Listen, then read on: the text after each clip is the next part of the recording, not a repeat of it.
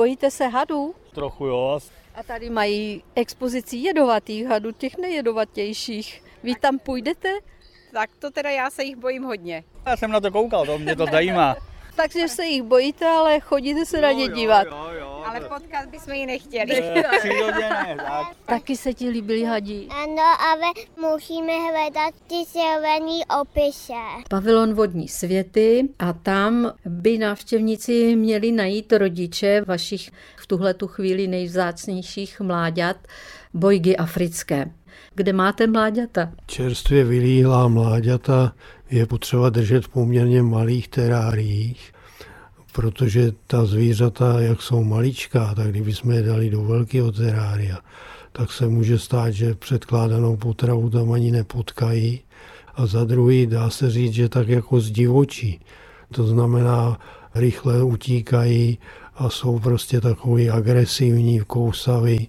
Krmíme je dokonce tak, že je zavřeme ještě do menší plastové nádobky a on jak tam v noci šmejdí a neustále potkává to sousto, tak až jednou se naštve a zahřízne se do ní a sežere. Takže to má takovou jako jídelnu, tu mističku, a pak ho zase přendáte ho zpátky do terária. Aby byl zvyklý na tu manipulaci přenášení z nádoby do nádoby.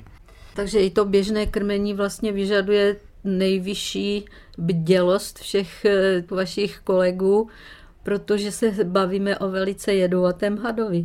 Už od vylíhnutí je jedovatý a to docela nepříjemně, protože je to léčení zvlášť komplikovaný.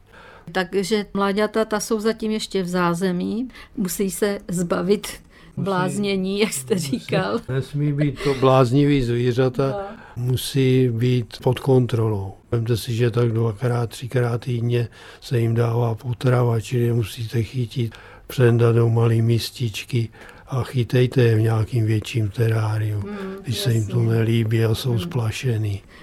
Žabky jim dáváte? Krmení většinou žabkama.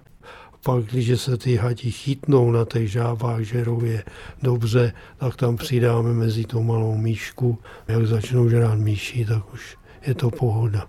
Jinak patří mezi úžovky, ten je hemolytický.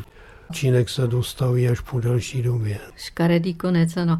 A teď mě řekněte, jak se přes všechna ta nebezpečí, která tady na chovatele číhají, jak se vám daří je rozmnožovat? No tak tenhle druh není v zoologických zahradách v podstatě chován právě díky tomu zákeřnému jedu. Tak v Evropě jsme my jediný uvedení jako chovatele bumslengu a pak dvě zoologické zahrady v Jižní Africe.